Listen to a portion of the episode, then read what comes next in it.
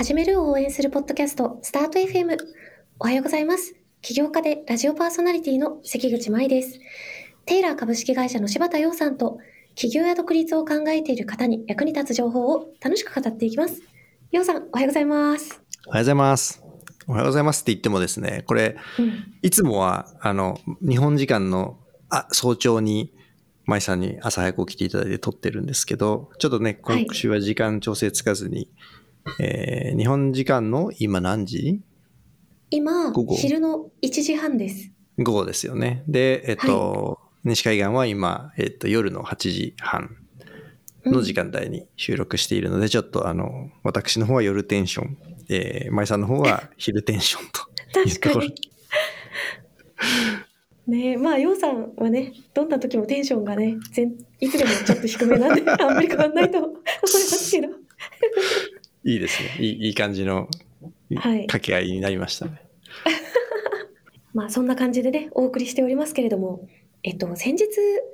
リリースされた事業の畳み方、セコンドのタオル投げという回があったかと思うんですけど、まあ、結構ですね、こちらが非常に反響があったんですが、こちらで楊さんが言及されていた、楊さんの、まあその関わってた、立ち上げた事業でうまくいかなかったやつがあるっていう話をね、具体例として出してくださったと思うんですけど、はい。それがですね、めっちゃ気になるなと思いまして、気になりますよね。気になります。一体その、どんな感じでやってて、どういう形でその、推移していって、どうなったのかというのを、できれば、そうですよ大ね。丈夫な範囲で教えていただけると、すごい勉強になるかなと思ってます。はい。あのーまあ、ぜひその、なんか、いつぞやのエピソードで非常に大事だっていう話をした、えっと、ユニットエコノミクスっていうところを考える上ですごいいい教訓になると思うので、いい。あのケーススタディになると思うので、まあ、そあの、まあ、その、それの重要性を伝えるという目的で、あの、ぜひ共有させてもらいたいなと思う話なんですけど、別になんかその、うんやってた人にムカついてるとかそういう話じゃ全くなくてですね。えっと、すごいざっくり言うと、2016年ぐらいに始まった事業で、うんで、えっと、まあ、コンシューマー向けのサブスクリプション、まあ、いわゆる D2C 的なジャンルに属する、まあ、ヘルスケア系の事業で、あの、まあ、いわゆる C 向けの事業です。うんうん。で、えっと、まあ、大枠の事業推移で言うと、まあ、その2016年ぐらいに始まって、で、最初はですね、えっと、本当紹介だけでやっていて、えー、これの LTV とかをこう見るために1年半ぐらい、あの、いわゆるこう、マーケティング活動みたいなの一切せずに、えっとん、ちょこちょこユーザーを入れて、えっと、まあ、それで、いろんなユニットエコノミクスを測定するっていう、まあ、検証というか、をやって、うんいましたと。で、ここは、あの、非常に、まあ、おすすめのや、あの、特に急がなくていい事業だったらおすすめのやり方ですね。やっぱその、どうしても、うん例えばレッスン広告とか回し始めると、ものすごい、こう、バーンがいきなり上がるし、あの、コントロールできない要素がすごいたくさん入ってくるんで、本当に、もう、手作業で数人ずつユーザーをパネルの上から入れてって、どのぐらい、ぶどまりがあるかみたいなのを検証するのはすごいおすすめです。改造パークやれるうんえー、いいですね。なんかいい特にあの、経験が少ないチームでやるんだったらそれがすごいいいですね。そうすると誰々さんはどうなったみたいなで単位でこう終えるので。うん、確かに。で、えっと、まあそんなこんなで、で途中から2019年の頭ぐらいからこう、外のユーザー、普通にあの、公開、まあいわゆるサービス公開的な感じのあの、モードに切り替えて、えーまあ伸ばしていこうってやつやって、で、あの、すごい伸びてって、で、特にコロナがその1年後ぐらいにやってきて、まあその世の中的には大変だったんですけど、やっぱりその通販系の会社は全部伸びてて、あのこのサービスも特にヘルスケアってこともあって、えー例外なく、うんと、多分伸びてる月だと毎月20%ぐらい伸びてて、毎月20%伸びるってことは、えまあ 4, 4ヶ月ぐらいで2倍になるんで、あの、ものすごい勢いで。はい、伸びてて、あ、これめっちゃいけるじゃんみたいな感じになってましたと。ねえめちゃめちゃ良さそうですね。で、えっと、まあ、あの、このサービスちょっとですね、あの、ただの売り切りじゃなくて、えっと、こう、カスタマーサポートが必要な、あの、商材なので、えっと、うんその、まあ、カスタマーサポートメンバーを、増やすっていう、まあチームをまあ並行して増えていくような感じのことをしていって、で、そうすると、あの、まあコロナも収まって、で、あの、このどこも D2C 業界は、あの、そうだったと思うんですけど、えっと、まあコロナが収まって需要が落ち着いて、その反面、えっと CPA がものすごい高騰あの、してですね、これはいろんな理由があるんですけど、うん。えっと、まあ Facebook 広告中心にすごい、あの、CPA が高騰して、で、その、まあ、なんとなくその伸びがサチってきたのと CPA が高騰したっていうのに加えて、えっと、人員側の、えっと、ユニットエコノミクスが、の計算をミスってるというか、それをちゃんとコントロールできてなかった。その人員側のユニットエコノミクスが何なのかっていうのはちょっと後でご説明しますけれども、うんっていう事態が発生して、えっ、と、まあ、どうもならんねっていう話になって、で、えっ、と、まあ、さらになんかその、実は、あの、管理会計がグダグダだったっていうことが分かって、なんかその数字がちげえぞみたいなのが、まあ、判明して、えっと、ええあの、まあ、ちょっとそれを立て直す組織的な余力が残ってないくて、えっと、事業売却に至ったっていう、まあ、ケースです。そのすごい大き大枠で言うと。なるほど。なんかね、その聞いてると、初期はすごい好調だったし、伸びてたし、うん。まあ、よくあるんですけどね、こういう話はですね。うんもうちょっと具体的に言うと、初期は、えっと、初期というか、まあ、その伸びてたタイミングの、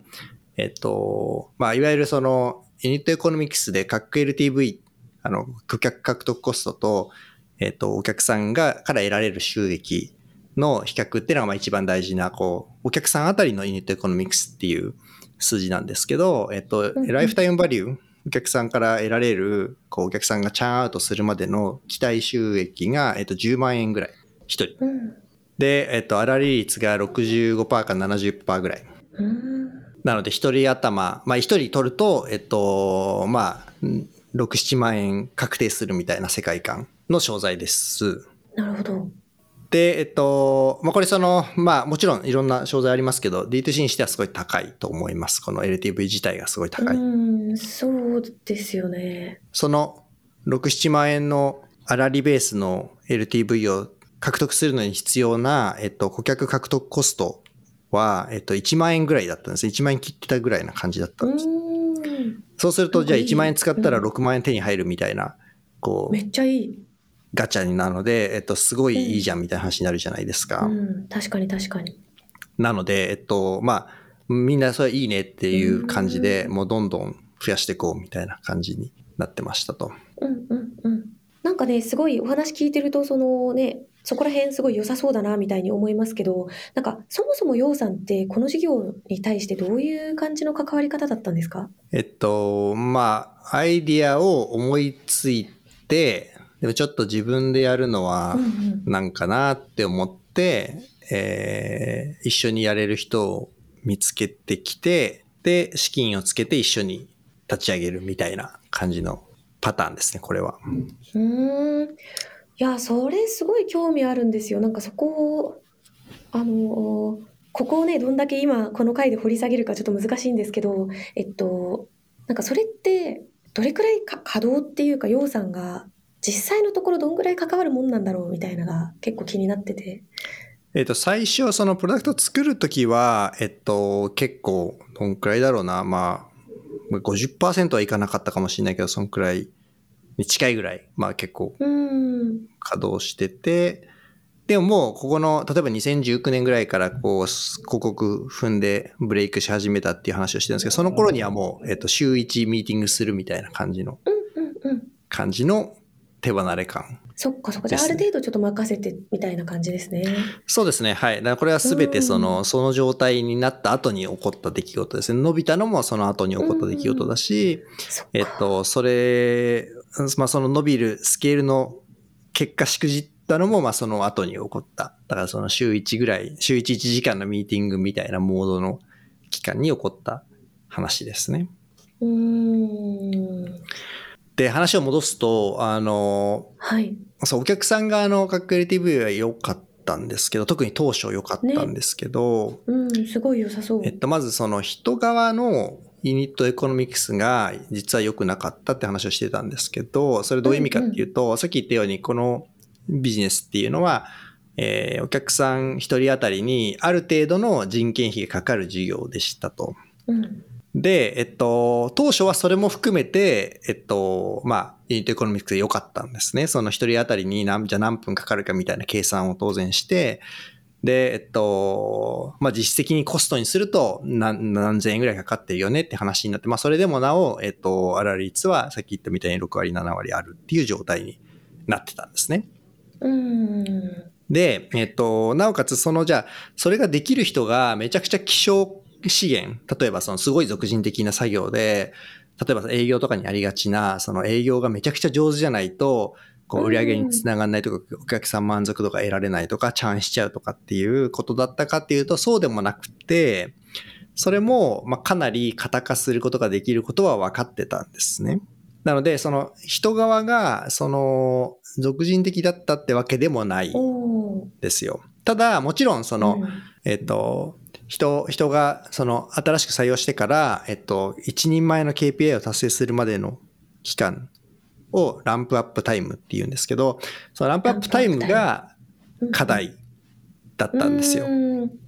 あ、じゃあ意外とその時間かかっちゃう、育てるのに時間かかっちゃうってことですか？というか、これ本当によくある日本の中小企業組織問題なんですけど、あの、いわゆるその木こりのジレンマっていう言い方をしますけど、その、忙しくて人を育成する時間がないっていうか、人の育成が後回しになるんですね。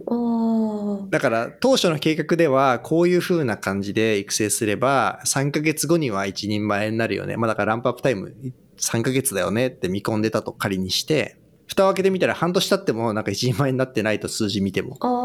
その人が例えば担当した、こう、じゃあ月何件担当してんの？みたいな感じの見ても、なんか、ん？みたいな感じになると。なんかその、うその、上手い人の、例えば、イメージと10分の1みたいなスコアになってると。あ。で、これなんで10分の1なのって話をすると、えっと、そもそも、えっと、なんか、まだ任せてないですみたいな感じになっててで、なんで任せてないかっていうと、まだ、えっと、多分、多分まだできないからですってなって、で、でなんでまだできないのっていうと、いや、これこれこういう作業をしてて、全然その、勉強する時間がないと。で、いやいやいやいや、トレーニングする時間がないから人を増やしてるんじゃないの？みたいな話。で、だからここがですね、この、いわゆるお客さん側の獲得顧客側のユニットエコノミクスっていうのは成立していても、その組織としての、まあ、いまあ、簡単に言うと営業の人ですね。営業の人一人当たりの、えっと、ユニットエコノミクスで見ると、その人が、えっと、本当は一人何人捌かなきゃいけないとか、何人担当しなきゃいけないとか、どのぐらいの売り上げを担当しなきゃいけないっていうのって、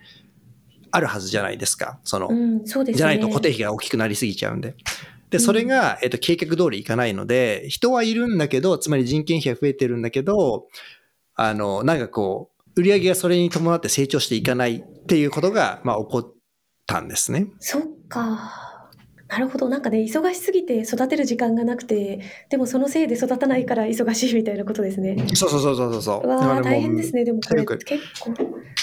めっちゃよく。で、えっと、計画はあったんですよ。ちなみにその、ようんその、なんですかね、そこはもともと、まあそうなるだろうなっていうのがあったので、こういうことができると、えっと、一人前だよねっていうのの、こう、スキルの定義もあったし、それのための育成プログラムまでちゃんとあったんですよ。おお、すごい。で、えっと、こう、こういうふうに育成できているかどうかっていうのはチェックできるよね、みたいな感じの、あの、完全に仕組みがあったんですね。その、うん。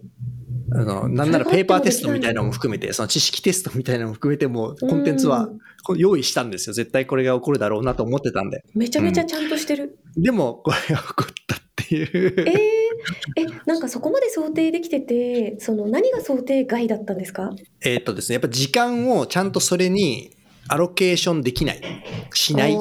まあ、しないいっていう話なんですかね、け結果的に見ると。もちろんその現場レベルで見るとできないってことだし、マネージメントレベルで見れば、えっと、させられてない。うん。ししっかり徹底できてない。例えばその、じゃあ、もう、いや、あなたこれやんなくていいからみたいな。えっ、と、ちゃんと勉強してみたいなのができない。うん。ここ忙しいから手伝ってみたいな感じのことがもう永遠に起きて、永遠にスキルが上がらないっていう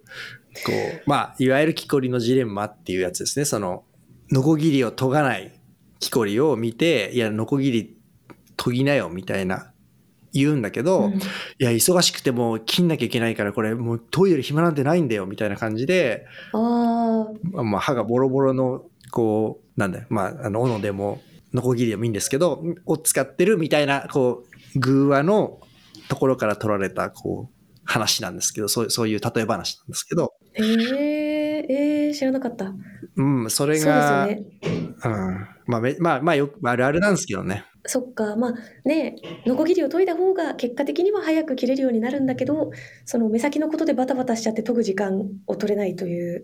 そうなんです。これどうすればいいんだろうねって思って、結果的にそれどう、何が起こったかっていうと、結局その会社を、えっと、こう、まあ、ほとんどこう、売らざるを得ない、閉じざるを得ないような、えっと、ところまで、えっと、追い込まれる。これ、まあ、うんと、これが原因の100%だったとは言わないですけど、まあでも原因の、うん、多分95%ぐらいはこれです。だいぶでかいですね。そっか。うん、だから結局その拡大局面で、えっと、実はユニットエコノミクスはぶっ壊れてるのに、固定費が上がっている。と当然固定費吸収しきれないんで、えっと、気づいた時には、要するに固定費が吸収しきれないですよ、構造的にっていう話になって、で、これ、じゃあこの、仮にこの固定費を吸収しようと思ったら、売り上げこんくらい必要だよね、みたいなやつが、まあ、往々にしてさ、その事業って時間が経てば経つほどさ、各 LTV のコストも、あの、ユニットエコノミクスの、そのお客さん側のユニットエコノミクスも悪くなっていくじゃないですか。当たり前ですけど、競合が出てきて、とか、まあ、お客さんが賢くなってとか、あとは、まあね、当然その、ある程度いくと、マーケット自体が satch るので、うんうん。あの、もともとめちゃくちゃ美味しい人たちを取れてたのに、あの、だんだん美味しくない人たちも取らないと、えっと、まあ、例えば数が担保できなくなるとかっていう、まあ、ど、どの道でこう、ね、美味しすぎる LTV 価格ってのは絶対ど、どっかでだんだん、こう、平均に修練していくので、まあ、そういうことが並行的に起こる中で、いや、これ売り上げ、なんか3倍とかにしなきゃいけないけど、そんなにすぐなんないでしょみたいな感じになって、うんちゃんちゃんってなるっていう。そっか、なんかね、もったいない感じがね、しちゃいますけどね、その、お惜しいっていうか、そこが、でもね、逆にどうすればよかったのかって、なんか、どうすればいいんだろうな、それ。うん、いや、やっぱりす、まあい、いろいろあるんですけど、僕はやっぱり観測できないものは改善できないっていう、うんうん。こう、教訓がまさに当てはまるケースだなと思ってて、結局何にどんくらい時間使ってるかっていうのって、かなり終盤になるまで結局分かってなかったんですよね。誰が、本当に誰が何に何分使ってるかとまあか、確かにね、そ誰が生産性高くて誰が生産性低いのかとかっていうのが、うんと、まあそもそもそれを測定できないぐらい、こう、なんか、こう、なんていうのか、忙しい現場ってぐちゃっとなるじゃないですか。その、担当みたいなのそうがで、すね。あの、なし崩し的に壊れるじゃないですか。うんうん。だなので、こう、仕組み化されてないので、その、例えば、こういう人は誰が担当しようみたいな仕組み化されてないので、あその、じゃあ、誰々さんはどのぐらい活動したのみたいなのがわかんないっていう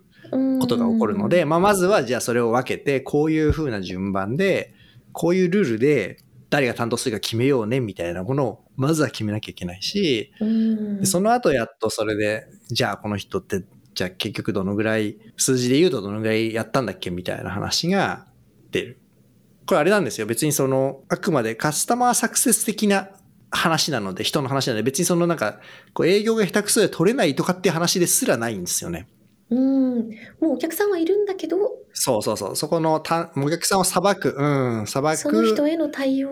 速さとか、うん。その、まあ、クオリティとか、こういうケースには対応できるけど、こういうケースには対応できないみたいな。で、一人前になったら、この、ね、この9割のケースが対応できるけど、で、それは1日30件対応できるけど、で、半年前に入った人を見たら、全体の2割のケースしか対応できないし、対応できたとしても、まあ、10件しかできないとか、5件しかできないとかってなってて、別にその人たちが悪いわけじゃないんですよ。その、その人たちは単に教えてもらってないからできなくって、まあ、それはそれで当たり前の話なんですね。教えられない、教える時間をちゃんとアロケーションできないという組織の問題ですね。で、これはちょっとやっぱり立て直すのめちゃくくちゃ時間かかるし、まあ、その制限時間内では立て直せなかったっていうケースです。うーん。いやー、めっちゃ教訓がある話だなと思うんですけど、なんかちなみに、ひょうさんはその週1で定例を1時間してたってことでしたけど、こういう問題ってリアルタイムで把握してたんですかね？それともある程度問題が大きくなってから露見したんですか？えっ、とですね、いくつかあって、その、この人側のユニットエコノミクスっていうの、これだからだんだんこう、だんだんやっぱり問題って、その、え、なんでそうなってんの？なんでそうなってんの？ってやっていくと、だんだんこう解像度が上がるっていう構造になってるじゃないですか。だからそれのうん、確かに。まあそもそもイテレーションが週1なんで、で、この人って、えっと、じゃあどのぐらいやってんの？みたいな。ちょっとそれ計測してきてね？みたいな話になって、いや、計測できませんでした。なぜならこうこうこうで、みたいな。え、じゃあそもそもその担当がちゃんと決まってないじゃん、みたいな。ちゃんと決めよう、みたいな。どういうケースがあるの？みたいな感じで、こう、こういう、こういう感じになるんで、あの、そっか、確かはいにそうですよね。そうですね。まあもちろん乗り込んでいけば、もしかしたら、あの、一週間で片付いたのかもしれないですけど。いやー、うん。あとはやっぱりそうですね。それをその、徹底するっていうところもあるんで、やっぱりその人なので、あの、納得してもらって、例えばあなたこれこれやっちゃダメみたいなことやんなきゃいけなくなるわけじゃないですか。うん。だからこの人がいくら忙しくてもあなたは手伝っちゃダメですみたいな感じのことをやんなきゃいけないわけじゃないですか。実際の現場で起きることとしては。そうですよね。そう、でもそれはやっぱりなかなかこう、ね、遠隔でやっといてみたいな感じなわけはいけないので、当然その中の人たちの中で、そのマネージャー層の人たちが、実際にね、それをエグゼキューションするのがすごい大変だと思うんですよ。うんうん。そう、だから別になんかその人たちを批判してるわけではなく、えっと、それはまあ大大変な話だと思うんですよね。それをちゃんと実行すること自体も。まあそうですよね。みんないっぱいいっぱい忙しい状態で。うはい。だから、ね、しかもその、などっちかっていうとやっぱりその、短期的にはなんか痛みを伴うというか、うん。話なわけですよ。例えばね、それこそその木こりの話じゃないですけど、包丁を研ぐ暇がないっていうのが、まあ本音、現場に、現場にとっての感覚に近いと思うんですよね。うん。だからどうしてくれるんだみたいな、目の前にね、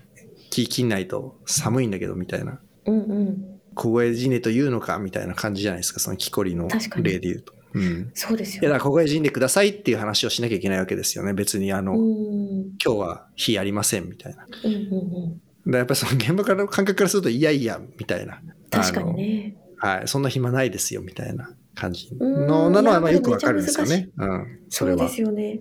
なるほど。いやでもね、お客さん側のね、ユニットエコノミクスが良くても、そういう人側で、しかもなんか単にいっぱい人を採用しちゃって人件費がどうとかっていう話だけじゃなくて、そのランプアップタイムをどう見るかっていうのは結構盲点だったなと思いまして。うん。でも結果的にやっぱり、まあこれ別に、その、このケースだけじゃなくて、まあこれわざわざこれの話をうん、恥を忍んでしているのは、まあこれやっぱり仮に SARS の会社とかの営業組織とかでも、まあ全く同じようなうん、話で、やっぱり最初あんまりシグナルがない中で、つまりどういう営業が、こう、例えば、まあ最初ってやっぱどこまでが俗人でどこまでが俗人じゃないとか、この売り方でどこまでスケールするかとかって別にわかんないじゃないですか。うん、で、わかんないな、そうですよね。わかんない中でも、とはいえ採用を進めていかないと、そのトップラインが伸びていかないみたいな感じのことが起こるので、まあ、よほど気をつけて、こう、常に観測して、その効率指標と、まあ、その効率指標とスケール指標って言ってるんですけど、えっと、一人当たりのその生産性的な話と、あとスケール指標っていうのは、例えばこのままこの同じモデルで伸ばしてってどの辺が天井になるかとかどの辺がボトルネックになるかっていう話ですね。例えばその、うんうんまあ、よくあるのがそのクローズできる営業っていうのはな技術も分かってお客さんの期待値ハンドリングもできて営業経験があってスタートアップで働いたことがある人みたいな感じになると、まあ、そもそもその人を採用するのってなんか年間20人とか採用するのすごい難しくって、そうですよ、まあいないですからね。クォーターに1そこ人ぐらいだったら採用できるけどみたいになるじゃないですか。うんうんでそれはなんかそのやっぱりうんスケール指標が良くないっていう状態なんですよねそっかそっか。効率はいいかもしれないけど。うんうん。でその効率も良いし、スケールもあるっていう、なんか両方やんなきゃいけない。んですね。この、このステージのスタートアップの経営としては。だから、その効率を見ながらスケールも見るっていうのがやっぱ結構トレードオフになるので難しい。こう人を採用するっていうのはスケール指標の方だし、うんそのランプアップタイムは効率指標の話なんですけど、やっぱど両方いいっていうのはすごい難しいなと。でもそれやんないとスタートアップに足りえないので、うんやんないといけないんですけど。いやー非常に具体的なめっちゃ参考になる話だったと思います。ありがとうございます。ちょっとねまたぜひあの冒頭でおっしゃってたその招待制で検証とかをしていったっていうところもぜひまた今度別途詳しく聞けたらなと思いました。ありがとうございます。はい、ありがとうございます。スタート FM ではあなたからの質問やメッセージを募集しています。ポッドキャストの概要欄から送ってください。そして最後まで聞いてくださったそこのあなた、チャンネル登録、高評価よろしくお願いします。今回も聞いてくださりありがとうございました。ありがとうございました。それでは素敵な一日をお過ごしください。